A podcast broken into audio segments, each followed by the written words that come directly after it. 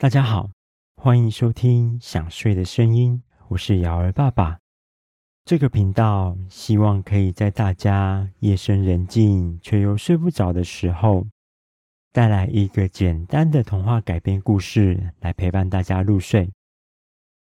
今天是这个频道的第四十集。在上一集的故事里，我们说到被美人鱼们冷落而感到失望的温蒂。遇见一位愿意跟自己说话的人鱼女孩，究竟温蒂跟她会不会成为好朋友呢？那么今天的故事就要开始喽。温蒂满心期待地来到美人鱼礁湖，却发现美人鱼们除了彼得之外，完全不理会其他人，无法跟美人鱼成为朋友的温蒂。失落的坐在海边的礁岩上。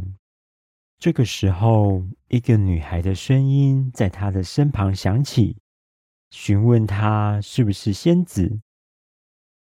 温蒂转头看见一个有着亮丽的红色长发、身穿由贝壳做成的紫色胸甲、鱼尾巴闪烁着青色光芒的美人鱼，正在看着自己。温蒂难以置信地凝视着眼前的美人鱼，无法言语地表达自己的惊讶。她的嘴巴张开，却发不出一句话来。察觉到温蒂的反应，美人鱼露出一副充满歉意的表情，轻声说着：“很抱歉，我是不是吓到你了？”温蒂赶紧挥挥手，急忙解释着说。不，不，你愿意和我说话，让我感到非常开心。其他的美人鱼都不愿意理我们。我不是仙子，他们只有一个手掌的大小，而我比他们大得多了。我叫做温蒂，你呢？那位美人鱼跳到沙滩的岩石上，坐在温蒂旁边，说着。我叫做艾丽儿。其实大家并不是不理你，而是因为我的爸爸认为人类是野蛮的生物，非常危险，因此下达命令，禁止大海的人鱼们跟陆地上的人类接触，所以大家才会对你这么冷淡。而彼得潘曾经为了解救美人鱼，跟虎克船长战斗过。所以大家把他当作是朋友，愿意跟他说话。温蒂听完，有点担心地说：“既然这样，你现在跟我说话，一定会让你的父亲非常生气。”艾丽儿无奈地皱起了眉头，深深地叹了口气，然后开口说着：“我和爸爸的看法不同。”我知道许多美丽的事物都是人类所创造的。我不相信人类有那么的坏。我向往着人类的世界，甚至希望我能拥有一双脚，可以在海滩上自由行走，尽情的跳舞。我希望能够踏入人类的世界，让他们回答我心中的种种疑问。温蒂笑着说。也许我现在就能帮你解答一些疑惑呢。艾丽儿听完后，忧伤的神情终于化为笑容。她迫不及待地拿出一个外观是金属制成、表面有一些环形纹路的圆筒，并兴奋地展示给温蒂看。她充满期待地分享说：“这个东西非常特别。”摇晃时会发出当啷当啷的声音，我想它应该是一种乐器。温蒂接过圆筒，仔细观察了一会儿，却无法辨识出它的用途。于是他转头朝着不远处正在玩沙的杰克和皮诺丘招手。他们两人正试图在沙滩上建造一座城堡。然而，突然一个大浪涌来，把他们尚未完成的城堡冲毁。当他们抱着头哀嚎时，注意到温蒂在招手，便急忙跑过来看发生了什么事情。皮诺丘来到温蒂身边，哭着脸说：“温蒂，我的城堡就快要盖好，却被海浪冲坏了呢。”咦，美人鱼，福特告诉我，他们除了彼得之外，不会接近任何人。想不到会有美人鱼愿意跟我们说话，真是太棒了！在简单的彼此介绍之后，杰克将金属制成的圆筒拿在手上看了又看，接着他捏着尾端的手柄，左右转了几下，又往后拉伸。随着拉伸的动作，竟然从筒身里面又冒出好几节更细的金属筒身。杰克想起在小红帽的火柴火焰中所看到的爸爸，当时在信天翁号上面也曾经拿着类似的圆筒放在眼睛前面观察海面上的动静。他开心地跟大家说：“这应该是望远镜。”放在眼睛前面，就可以看到很远的地方。水手们在海上航行的时候，都会使用它来观察远处海面上的状况。艾丽儿接过望远镜，将镜头往远处的海面对准。透过透镜的视野，她的眼前突然展现出原本遥不可及的平静海面。而那些先前只是在海上漂浮的小黑点，透过望远镜的放大，立刻能够清晰地看见，原来是一群跳跃的海豚，它们正在展示美妙的舞姿。艾丽儿感到兴奋，难以抑制自己的激动，她迫不及待地转头向其他人说：“你们看，那是一群海豚在跳跃呢。”大家轮流接过望远镜，欣赏着海豚跳跃的美景。每一次换人之后，都会带来一阵赞叹的声音。艾丽儿将目光移回手中的望远镜，她不禁感叹着：这个小小的金属桶竟然有这么神奇的功用，让人们能够看到更远的地方，这让她感到不可思议。回想起过去，艾丽儿曾听过海上水手们描述人类世界的美好和神奇的地方，但是当时她并未真正体验过这种感受。现在，透过望远镜的视野，她终于亲身感受到了人类世界的魅力。这种对未知世界的渴望和向往，在她心中更加强烈了。艾丽儿深深地吸了一口气，然后开心地笑了起来，心里想着：如果有一天我能够到达人类的世界，我一定会去探索那个世界的奇妙之处，体验看看那里的生活是什么样子。他心中的梦想让他充满了活力，也让他更加期待那一天的到来。艾丽儿感谢杰克的帮忙，因此决定把望远镜送给他作为回报。艾丽儿对杰克说：“杰克，谢谢你让我了解这么神奇的东西。这个望远镜就送给你吧。我还有其他有趣的东西要给你们看，你们想知道是什么吗？”杰克他们也都非常好奇。纷纷表示想要看看这些有趣的东西是什么。艾丽儿微笑着道别，告诉大家说她很快就会带着更多有趣的东西回来，期待下一次的见面。当她跳进海里的时候，温蒂他们三个人开始讨论起来。皮诺丘说：“你们知道艾丽儿去哪里吗？”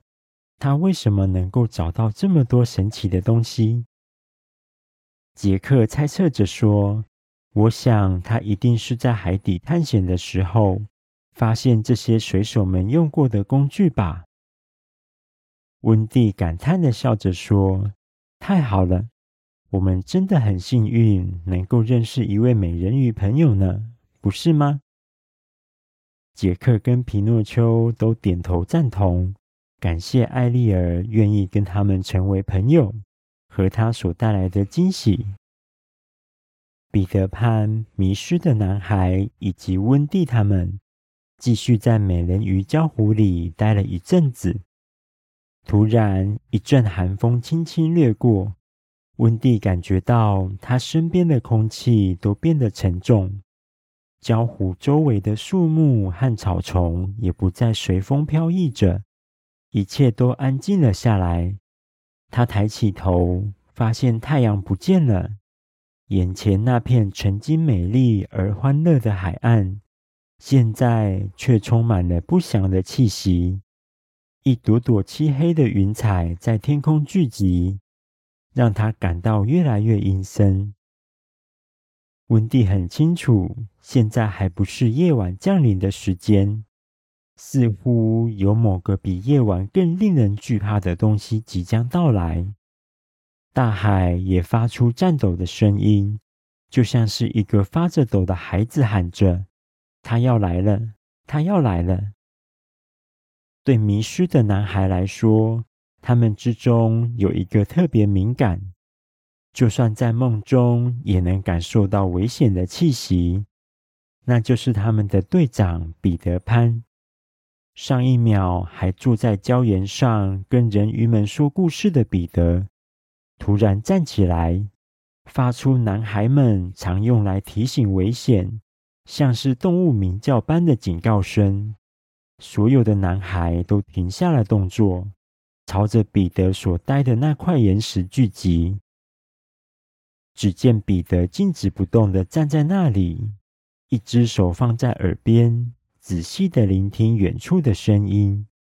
没多久，他脸上浮现出一个奇怪的笑容，并接着说：“是海盗，快躲起来！”彼得一说完，原本还在戏水的人鱼们全部跳进海里，男孩们也跑到岩石的背面、岸边的草丛。或是潜到海里躲了起来，让美人鱼礁湖瞬间变得空无一人。没多久，一艘小船缓缓地从礁湖外面划进来，那是海盗的小船。船上的四个人里面，有一个矮矮胖胖的，经常穿着一件肮脏的白色衬衫和蓝色裤子的海盗，是虎克船长的副手。负责指挥和管理船员，也是虎克船长最忠心的追随者史密先生。躲在岩石后面的皮诺丘认出了史密先生，赶紧拉着杰克的袖子，小声地说：“我当初在欢乐国被海盗抓住，带往海盗船的时候遇见的海盗就是他。他当时在指挥其他的海盗工作。”一定是地位非常高的海盗。杰克再仔细观察，发现海盗小船上竟然有一位被绑住的女孩。她有着古铜色的肌肤和一头黑色的长发，还有高挺的鼻梁和深邃的眼睛，穿着一件上面绣满了精美图案的印第安传统服饰。让杰克意外的是，即使他的双手和脚踝像是俘虏一样被绑住，但他的脸上丝毫没有惧怕的表情，看起来就像是公主一样高贵而勇敢。彼得潘轻声地说：“那是虎莲公主，她是印第安人中最勇敢又是最美丽的勇士。据说她能够像一只猎豹一样灵敏。”越过倒下的树枝而不发出声音来，每一位印第安勇士都想要追求她，却从来没有人能成功。在一片灰暗的海面上，海盗小船也看不清楚眼前的东西，他们不断地往前划，一直到小船撞上了岩石，才发现他们已经到达礁湖中央的一块大岩石了。史密在船上生气的大声骂着说：“你们这两个笨手笨脚的海盗，我们已经到达流放者之岩，不要再继续往前划了。如果小船被你们撞坏，连我们都得待在这块岩石上，等着被海水淹没。”其中一位海盗问着说：“史密先生。”我们把印第安公主带到这块岩石上要做什么呢？史密接着说：“这块岩石称为流放者之岩，虎克船长会将叛变或是惹怒他的部下绑在中央那块凸起的岩石上面。等到周围的海水涨潮时，它就会慢慢的、慢慢的被越来越高的海水淹没。”从此消失在梦幻岛上。这个印第安公主试图跑到我们的海盗船“欢乐罗杰号”上面，想要偷走它。这件事惹怒了船长，才会命令我们把她带到这里绑起来，用如此残酷的方式惩罚她。虎莲公主知道她已经无法改变自己的命运了。即使如此，她高傲的自尊心仍然让她不肯放低身段，拒绝做出任何抗议或反抗，选择静静的让海盗将他绑在流放者之岩上面，等待海水将自己淹没。当温蒂看到虎莲被绑在岩石上时，忍不住哭了起来，因为这是他第一次目睹这样的悲剧发生。然而，彼得已经在梦幻岛上经历过太多类似的痛苦。虽然他早已麻木，并不会像温蒂那样感到伤心难过，但是这么多个海盗欺负一个女孩子的行为，却引起了他的愤怒，决定要拯救虎莲公主。原本彼得可以选择等待海盗离开之后，再去帮虎莲公主松绑。但是这样子太简单了。彼得淘气的个性让他选择了更有挑战性的方式。他将手挡在嘴巴前面，利用这种方式让自己的声音更低沉一点，然后模仿起虎克船长的声音，说着：“你们这三个傻瓜，我的命令到底还要多久才会完成？”因为彼得模仿的虎克声音实在是太像了，三个海盗四处在灰蒙蒙的礁湖里面转头寻找船长的身影。当他们找来找去都没发现虎克之后，史密先生大喊着说：“船长，我们已经听从你的命令，把印第安公主绑在岩石上了。”彼得继续模仿虎克的声音，说着：“不，我改变心意了，放他走吧，切断绳子，让他自由。”这个时候，长时间待在虎克身边的史密先生开始觉得有点不对劲。